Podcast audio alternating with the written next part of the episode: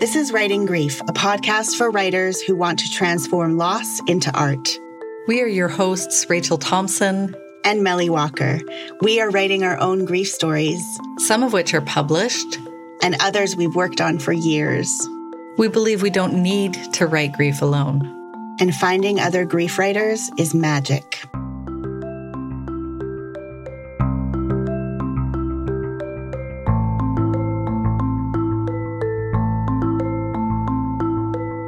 Welcome, grief writers, to another episode of the Writing Grief podcast. In this conversation, we talked about writing our worst moments. If you're writing grief, you probably have a moment or series of moments that are shocking, devastating, and full of loss and fear. This is where we mention content warnings for this episode, and we'll keep doing this so that listeners can make their own choices about listening when or if it's a good time to get curious in this specific way. So, content warnings include mention of crisis moments like a child loss, a car accident, suicide, and medical assistance in dying, as well as ongoing traumas such as abuse, racism, and living in systems of white supremacy.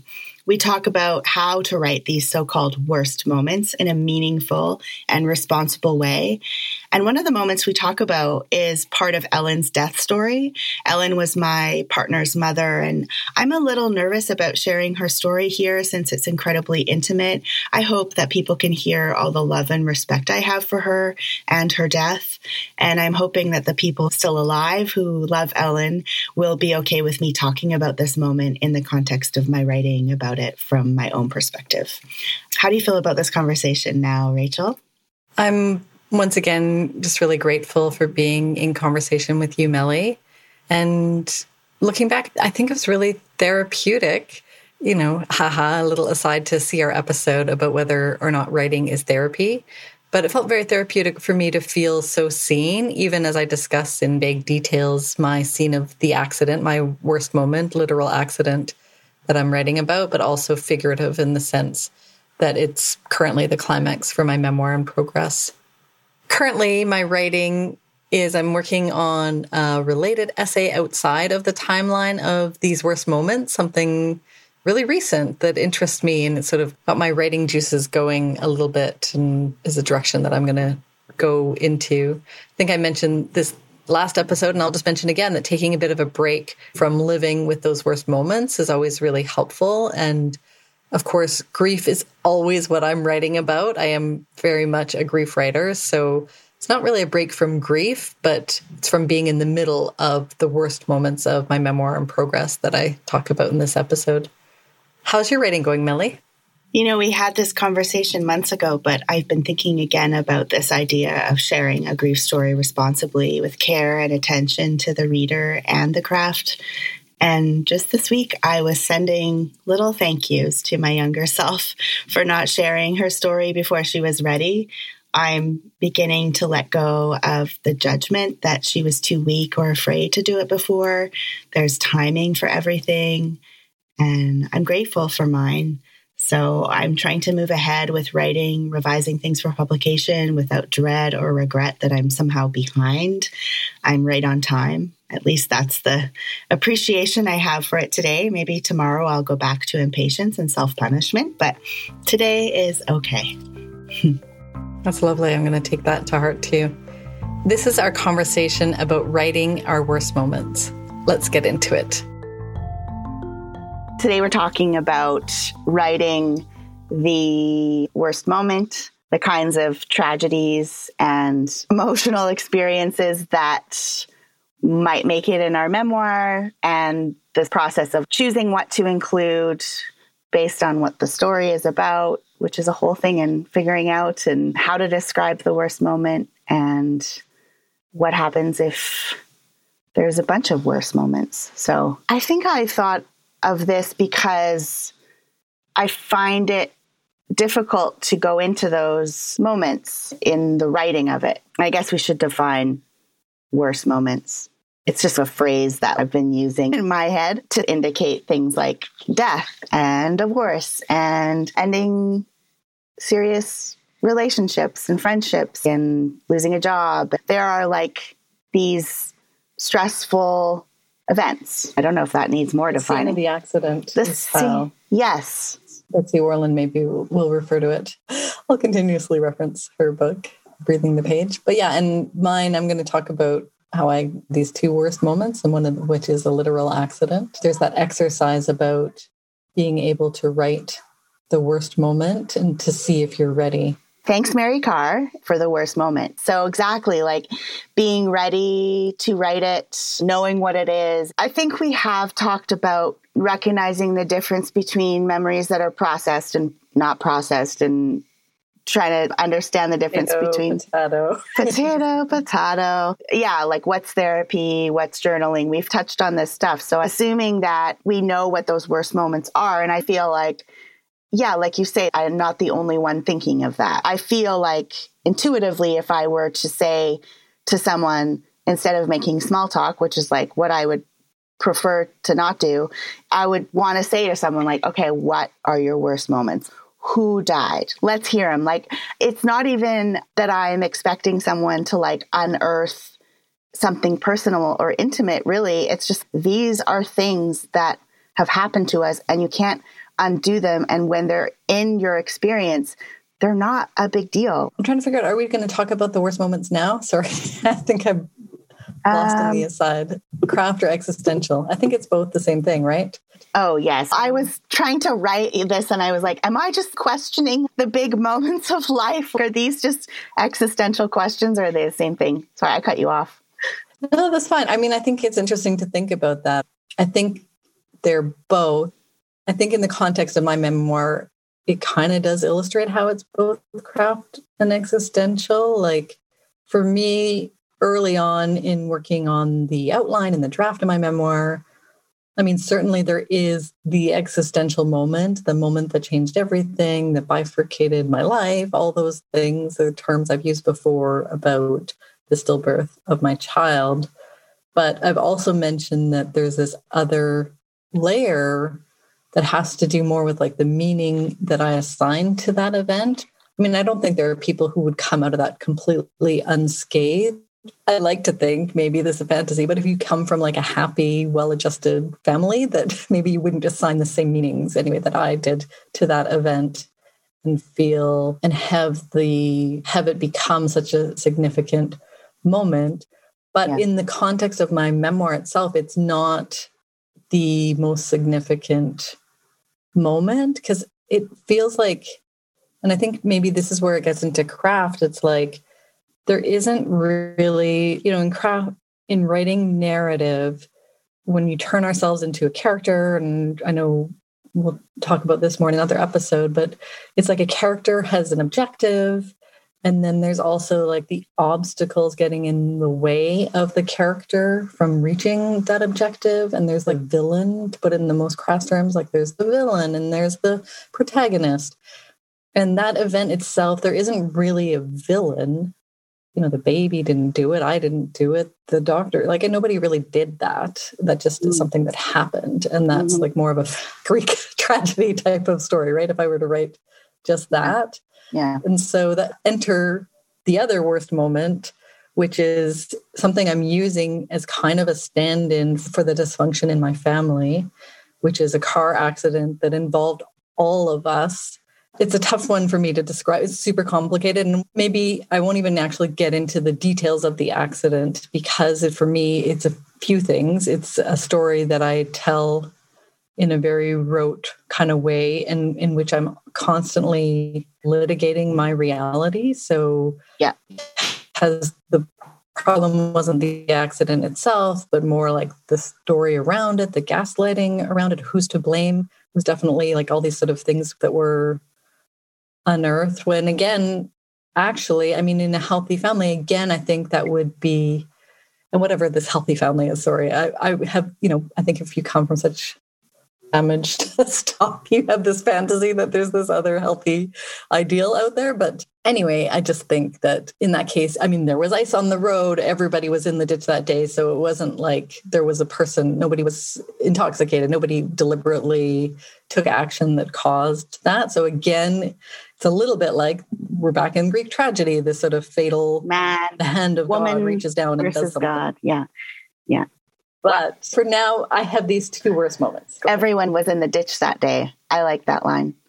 I like what you're saying about telling it by rote. I mean, that's exactly part of it. It's you want to be able to describe it in a way that conveys emotional meaning.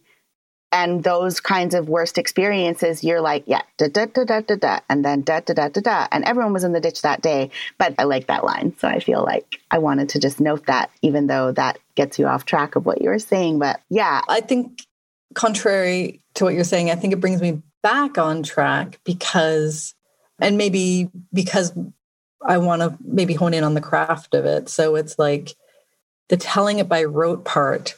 That's the thing that I'm still currently actively trying to get out of mm-hmm. so that I can figure out if this accident may be the climax of my memoir.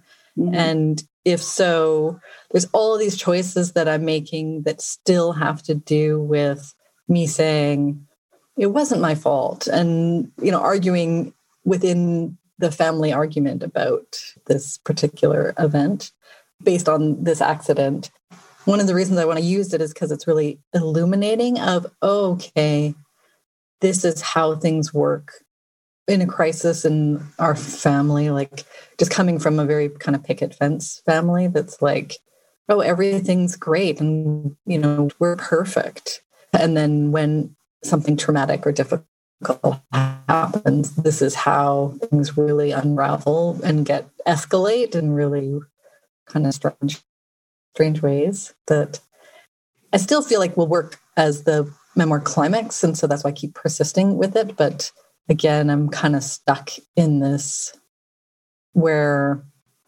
to contrast again, like this stillbirth, it's just kind of clearly you're going to be rooting for the protagonist unless you're a villain. you know, the reader is going to be like, "Oh, I'm sorry that happened. You know, isn't that terrible?" Or maybe at the worst, kind of like, "I don't want to hear about that. That's horrible, and I'm going to avoid it." But the other event that involves all these moving players bouncing around literally like billiard balls it's harder for me to get a handle on it in terms of what am i trying to say when should i start saying like talking about it all of those things that's interesting. I know we were going to talk about truth and the authorized version, but it is interesting too. It plays into this thing, like you're saying, if you have the basis of a family where you can't trust your intuition because everything you're noticing and sensing is not validated, it's not seen. And so you inherently don't trust your intuition. And then this big family story happens, and everyone's going to have their own memory, anyways, because that's how our brains work. But if there's already this like level of, no, we deny your reality, now you're trying to write a story about this real common experience of people denying other people's reality because it's too scary. And there's so it's like a double layer of getting past the thing that you have felt unseen about just being able to trust your intuition. And I can see how if I was reading the story and I understood the players, I understood all the characters, so to speak, all the billiard balls, that happening at a peak moment, I would be like, oh, yeah. Like I can see how that would have that moment of like things falling into place and that feeling of being a reader and being like, oh, I know what this is about. You have been given just the right amount of information to feel like you discovered the story, even though it's all being laid out. It is kind of hard to find an event, like one specific moment, that mm-hmm. illustrates the kind of thing that happens over many years. So that yeah. all that gaslighting and denying, like you said, like thank you for seeing me in that in terms of like my reality. And I know you have something to say about that too, about how sticking your grief in a particular moment in time an event is challenging. I definitely have two deaths in the memoir I'm trying to write about, and those are significant moments. They're both particular ways to die, even though I wasn't really there for my dad's death. But yeah, I'm an inheritor of trauma. So where does it even begin? What generation can we source this to? Where's the I'm not the sole cause of this? And so even from the beginning, I, especially with my father's abuse, his abuse of me and his behavior and his mental illness affected everybody. And so, yeah, I don't know how to explain that insidious undertone of of horror of not being able to trust yourself. And I also have the before and after dividing experience of becoming majorly depressed. So I would always have 2007. This was the year my dad died.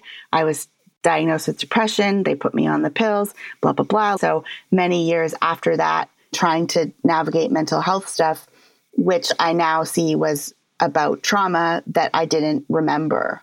So I didn't remember my early childhood trauma. And even the act of remembering it is in itself a long worst moment. The way that that information came up to the surface as a knowing that I still don't believe. Speaking of not believing yourself or not feeling authorized, there's nothing really scenic or cinematic about remembering slowly over time. How do you? It's not a like, and then I remembered and then I knew. I mean, there's actually one, but it also involves another family member story that isn't mine to tell. So it becomes tricky that way. But, anyways, deciding how to articulate that.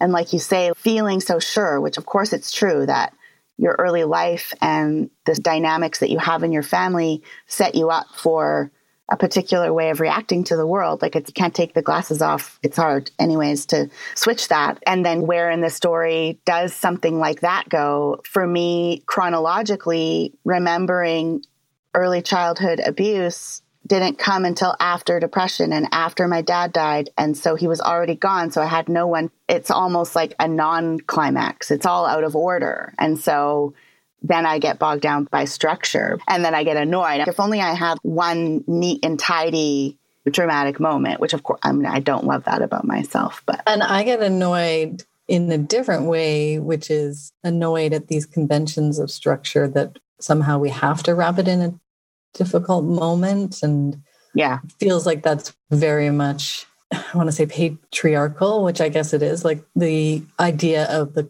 of the story structure, the climax, the denouement, all that stuff, and going, you know, I'm definitely really excited more and more by writing that doesn't do that. And also by the idea, too, is like something I've been really honing in on even just this week is like that the structure will emerge based on the story versus the other way around, trying to fit the story into a structure. Yeah, exactly. I don't want to have a three act Hollywood movie. That's not what it is. I guess it is about trusting that you are sleuthing out the story and the structure comes and even going into a moment like that, how long do you spend in a worst moment? There's practical decisions to make. We don't have the page count for that, or those kinds of things come into my mind as concerns I will have to deal with. Whereas, okay, let's write it again. Let's try to like undo the rote version. Let's try to write in between the commas, as Betsy Warland would say. Yeah, and going, we have those tools of compression and time for sure. So I think there may be things that span years that are going to be told in a page and yeah. things one moment that for me that scene of the accident i think is very much going to be it is kind of my like Hollywood climax in some ways. So yeah, like, play that out, but scene by scene. I think. I mean, in the current drafting, that's what it is. There's something about writing through it. There's the evaluation part of our heads too, that that's like saying, "Oh, this isn't worthy of these kind of pages and stuff." And I think that that has to just be felt Right. And that's all part of also my thing about telling myself I'm being melodramatic or, oh, don't go into it too much. Even using good intentions, like values that I have. I don't want to re traumatize the reader. I don't want to re traumatize myself. I don't want to overshare. I don't want to overstep as though there won't be thousands of opportunities to reassess what I want to share in the long run in all the revisions, blah, blah, blah, and using other people to avoid doing what I'm supposed to be doing, which is working it out with myself, working it out with the writing so, I mean, even in my making fun of myself, I'm like punishing myself and criticizing myself. It's like the layers of it. But there is worth in, like, in terms of the final product. Like I said before, a car accident scene, that's also the thing. You don't want it to be cliche. You want to say, okay, we all know what a car accident is. Icy, snowy days, everyone was in the ditch that day. But how do you unbox it in a way and use those images? It relies on all the work that you've done up until that moment to make it make sense for the reader or the intended reader. I took a workshop with Allison K. Williams, and she asked us to write a telling image or a telling moment. And it made me think the car accident in terms of having the context to know why it's so telling, right? Like the Liars Club starts out with the narrator, her as a child pulling a hot pan off the stove. She burns herself. Instantly, we understand this is a household of neglect. This is a feisty child. There's things that we immediately see from those scenic moments. And I'm sure there's yeah, other great examples, but it immediately sprung to mind in terms of memoir. And I actually haven't read The Liars Club. Does that stove burning come back again, or that's just sort of like, here's where we are in stove burning territory? To be honest, I can't fully remember. It feels like the kind of thing where it opens with that how did these circumstances occur? It's pretty much all about her childhood. So I don't know if that moment returns. I ask because that is a fairly common structure where you start in the worst moment and then rewind time and mm-hmm. then go forward from a certain point in time to the worst moment so that the worst moment is first of all just usually just something is kind of horrific intense somehow. Well and you know like supposed to be part of the uh-huh. hook. Yeah exactly. But then there's greater understanding of that worst moment. The one right. that comes to mind in terms of understanding the structure of memoir is that super famous memoir that everybody hikes the trail in the US because they've read it. Oh, Wild? what is it called again? Cheryl Strayed. Wild, thank you. Yeah. Yes. Anyway, I'll use that as an example because a lot of people do know that memoir, even though I seem to have forgotten its name, where, you know, she's throwing her boot at yes. the beginning because she's worn through her boot. Yes. And that's where we start. But then we go back to like, okay, what happened that made her go on this journey? And then we get to that worst moment. Yeah. And that's kind of funny because the worst moment is a little bit diminished because she has these other boots that she's ordered at some point. So anyway, you, you kind of know that there's another boot coming up on the way. But um, oh, that's hilarious. Yeah, but I, I mean, it's a common structure. It's just like start in this kind of real intense thing yeah. and then get to know why Exactly. Like that moment has to grow. If it's going to return to that, it has to grow. It has to take on more meaning. Again, I guess we write memoir because we're making meaning out of these sometimes usually horrid human experiences. And often the story is the impact of it. Cheryl Strayed, all the things she did after her mother died to deal with the grief. Those are really significant in the story. The boot personally, it's not my memory of the story, but the book has the boot on the cover. I'm picturing Reese Witherspoon wearing the boots. But, anyways. By the time you get to that worst moment, it isn't as important somehow. It's more the journey.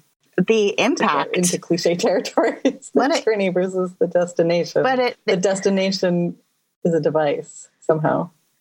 The impact we know just grief reverberates for years. It is a winding, there is terrain, different elevation, whatever the metaphor, but the fact that it changes over time and you have a different sense of meaning. And if that's not conveyed, I think it's hard to understand what you're supposed to take from the story. When you did that workshop with Allison K. Williams, what was the moment that you came up with? Oh, thank you for asking. I wrote about how right before Ellen died, the evening she's about to die, all the people are in her bedroom surrounding her bed, and she's got a cup of whiskey and she hasn't drank in years. She stopped drinking, but she was about to die. She had this cup of whiskey. Some people drank from it as well, but then she clung to it and didn't want to pass it around. Everyone laughed. She took a sip and someone said, Oh, is it as good as you remember? She was like, Yes. And it was just the most tragic, but happy, joyous, complicated moment that she had this good death. To me, it means a lot. We need these prompts sometimes to remember those moments. I hadn't remembered to write about that moment. And so it's funny that a prompt helped me remember that, which is really important to the story for me that she did have a good death. That's essential to the meaning making I'm doing. I also think about how sometimes you don't remember them. I mean, we don't need to get into the fallibility of memory and truth and all that stuff. I've got to go, okay, well, I don't really remember. My dad died. My brother called me. Oh, he's in the hospital. He was in the hospital for a couple days after he killed himself. That's how I say it. But I don't say committed suicide because it's not a crime. I say died by suicide, but trying not to be too gruesome. See, I'm screening myself. But my brother told me I was in a parking lot. I was pulled over. I went home from work. I sat in the basement by myself. It looks like nothing. It looks like someone in shock. And then it looks like a daughter sitting in a basement while her dad is on life support and a bunch of other family members are surrounding his bed and saying goodbye to him and I wasn't even there. So then I went to his funeral. Okay, that's a bad moment, but it's not like the worst moment. And then, yeah, just the whole thing your body does to keep you safe, which is to dissociate and to protect you from the terror of it. And so sometimes I don't remember things. Anyways, it's hard not to touch on all the dissociation and every topic that we talk about as you say that, I'm thinking that's also why it's hard for me to write the scene of the accident. I see myself floating above the snow, just watching it from a bird's eye. Like I literally just leave my body in those situations. Mm-hmm. And it's not the car accident, it's actually the way my family behaved. I have people screaming at me, like patterns falling into. I wasn't driving the car, by the way. See, here I'm litigating again. so it's like people screaming at me. Mm-hmm. I wasn't driving the car. I'm not there. I'm floating above the scene watching it. It's an interesting thing around dissociation too, because I appreciate that when it's in books too, where you kind of are like, oh, I recognize that. And the writer is writing from that perch high up in the sky. And so, you know, I guess we can't write the whole book from that position, or maybe, maybe we can. I don't know. But mm. I'm thinking about where to to do that. That's a place where I think I have to kind of also spend that moment up there at least to just talk about how it felt in the body. That is part of the memory for you. So that is part of the emotional experience. Yeah. And, and but, when you talk about, sorry, I was yes ending mm-hmm. your, your moment there about the disassociation, but I also think there's something really pivotal about that. It's like being in a parking lot. And I don't think that's not writerly like I think there's something in there. It doesn't always have to be all action. And mm-hmm. you know, another book we've referenced before, in thinking just the last episode too, is Joan Didion's Year of Magical Thinking. And I think a lot of that book is about that, those quiet moments of just sort of staring at the closet. Mm-hmm. But what's happening inside is like, oh, I'm not going to get rid of his clothes. He's coming back. And I don't know, yeah. that's making me tear up just to think about you sitting at home alone too and feeling just all the things you'd be feeling in, in that moment. And I don't think your reader is going to be like, but where's the action in that moment? I think it is really that is about that lonely place of yeah. being estranged and losing in that complicated grief of losing someone like that. Yes, thank you for pointing that out because I do separate from that self that was sitting in that basement, even though was not doing anything. But I do have to remember to have compassion for myself in that moment because well, especially because I intend to write about it, but also because I'd like to live in some semblance of peace in my life. But yeah, I guess it is a telling moment because I wasn't there. And one of the things I would like to be able to describe is what it's like to walk around and go about your day when you know, my dad died, but I didn't have him in my life, so my life didn't change. So it's not like the regular experience where you can be like, oh, I'm really sad because my dad died. It's like I didn't want to say that because people feel sorry for you. Now you have to describe, oh, well, I didn't see him. Well, when I haven't seen him for 10 years, blah, blah, blah. It's like a whole thing that you don't want to get into. Or even when Ellen had planned to die, which was a very powerful choice to end her pain and to go in peace.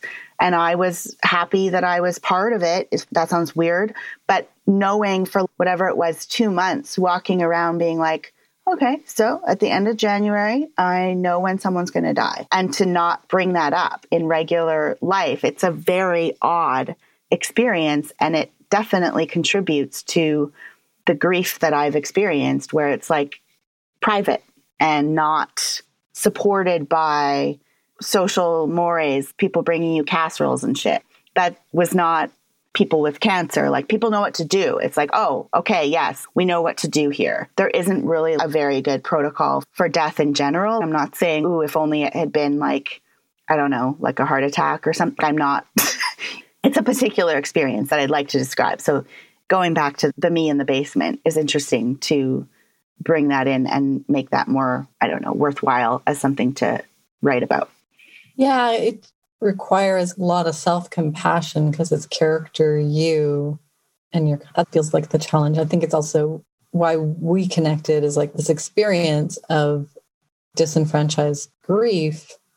I'm sure it's also terrible for cancer survivors or people who are going through cancer treatment. People don't, I'm sure, have no clue how to talk to them, but there is more of, I don't even want to make the comparison words around it, but just like this disenfranchised grief is the experience of having something to grieve, but it's like complicated to explain. And what does it mean exactly? And like, you know, the baby loss is like that too, because people are like, well, you have healthy kids, like just get over it kind mm-hmm. of thing. That's sort of the part.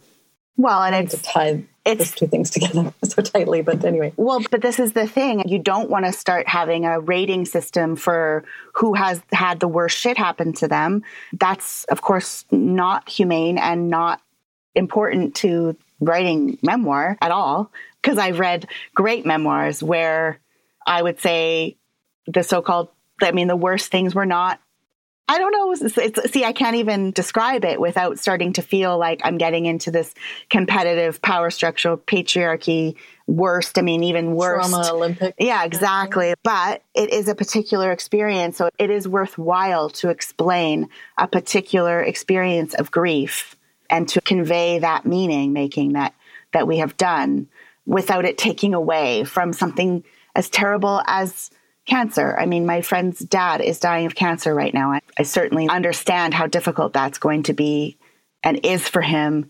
And I will welcome him to the Dead Dads Club. I joke, but it's horrible, right? It actually is. Again, just socially, it's someone says, Well, I have dead parents, and then you feel immediately bonded to them. But then if their death is different than your death, it's like there's all these ways that we end up feeling separated from each other when really grief is all over the place. It's so all over the place because I think you know people can experience the same traumas and just have totally different reactions to it too. So we probably have people listening who are writing about ongoing trauma, racism, and living in a white supremacist world, or people that are in violent homes or people that have sustained and continue to sustain difficult and oppressive abusive situations that is worthwhile to describe. And yeah i just i want to recognize that as well. Yeah i think the way you put it to me before is like there's no worst moment. What if the trauma or pain happened over time? Like this ongoing trauma with systemic racism and there may not be a single event. And that's again i think where i kind of get annoyed and rage a bit about the idea that our lives have to fit into a very specific formula in writing. And i think maybe that's part of what in writing this memoir i'm trying to kind of unlearn those ideas that we have to tell it in a specific way. I would love for there to be more space to tell other stories that don't have to follow these formulas Yes, it's just as important to say this happened to me. This is happening to me. This is how it's affecting me. Yeah, exactly. Like, don't really want to enforce any sense of tidiness or expectations that are disrespectful to someone's humanity, basically. It sometimes feels like we we have these topics And I mean, it is worthwhile to discuss how to talk about death in the worst moment, but basically undoing the idea of it at the same time. That's true. We're doing and undoing at the same time. yeah. And then also what you're saying, unlearning as you're writing this thing. I mean, I feel like that too. I don't want to be a good white girl I don't want to be a colonizer who looks away. I don't want to try to compete. I don't want to continue any of these cycles. That feels like my responsibility, and I gladly take it to not repeat these cycles. And just because I write about the cycle doesn't mean I have stopped or paused or changed the cycle. Throughout this conversation, we have talked about meaning making and then, yeah, it's just a good reminder that that is essentially what we're doing. Mm-hmm. It's what all people do, I think. I know there's the classic Elizabeth Kubler Ross five stages of grief, and she never actually prescribed that that would happen in any order or that they would happen one at a time, and that the pop culture references to it make it seem a lot more linear. It's interesting to listen to David Kessler, who trained under Elizabeth Kubler Ross, and he has a book about finding meaning.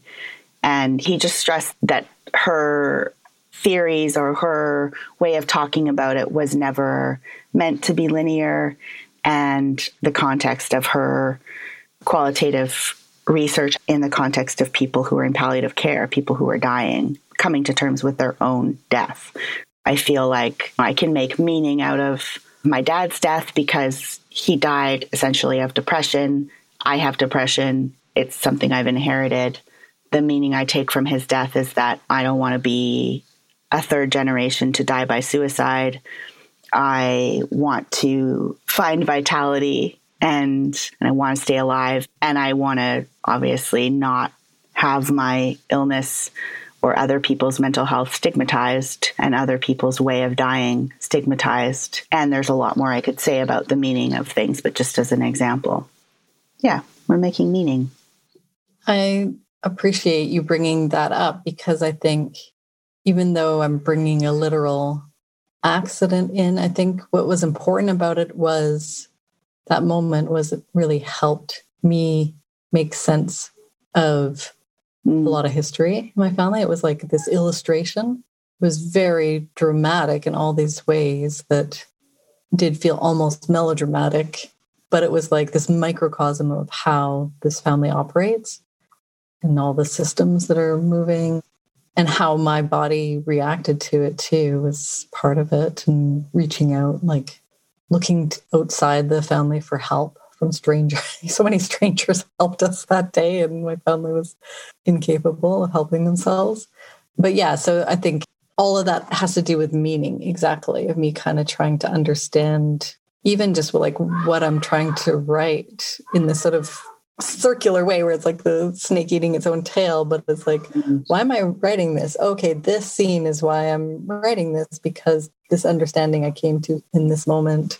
And this is what everything else is about too is about yes. this moment yes and the moment with ellen and the fact that i was at her bedside i was there in the room i wasn't sitting in the basement alone we laughed i mean it just such a transformative experience you almost can't make it up it's almost like wow okay 10 years later you just do a redo and it's brilliant and dying is horrible and beautiful yeah I feel like we could wind what it up our there. Conclusions. what have we what have we discovered about part of the conclusion, I guess, is the idea that it is about finding meaning in those moments for us.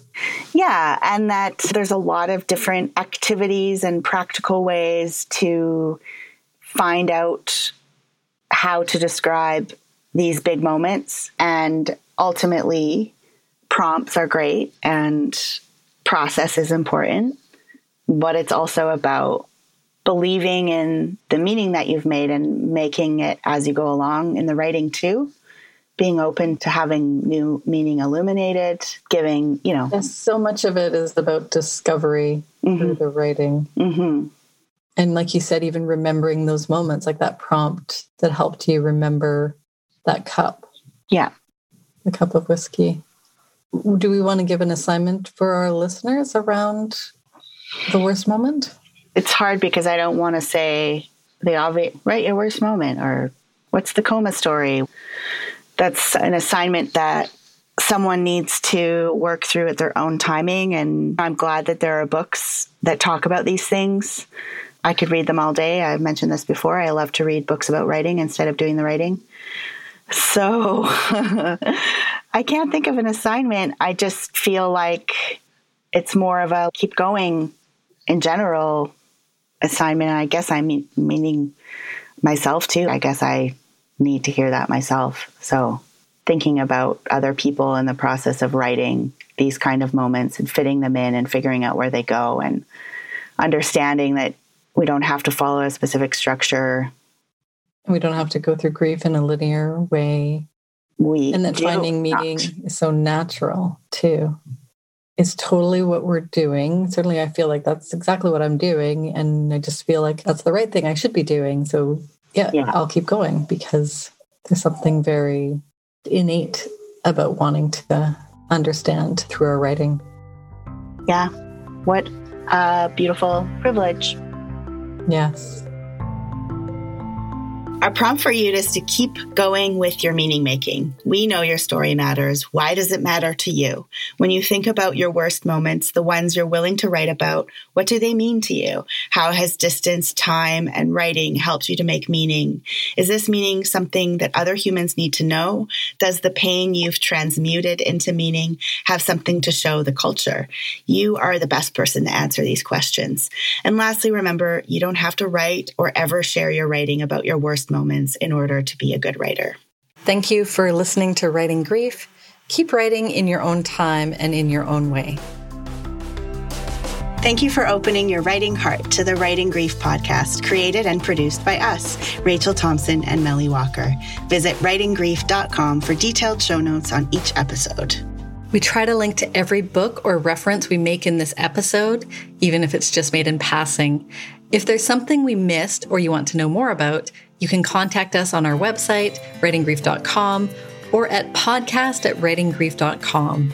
Sound editing by Adam Linder of Bespoken Podcasting. Our podcast art was created by the talented Monica Calderon. Find her at monicadesigns.ca. We support Indigenous sovereignty worldwide, and we acknowledge the lands and the first peoples of those lands on which we record our podcast.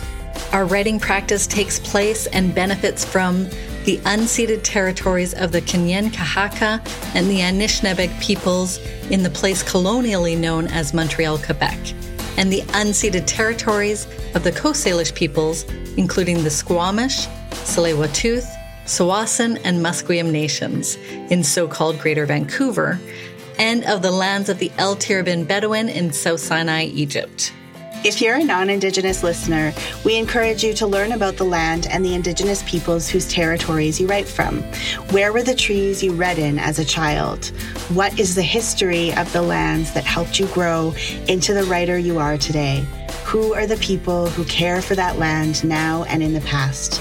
This may take some research on sites like native-land.ca. Thanks again for listening to Writing Grief.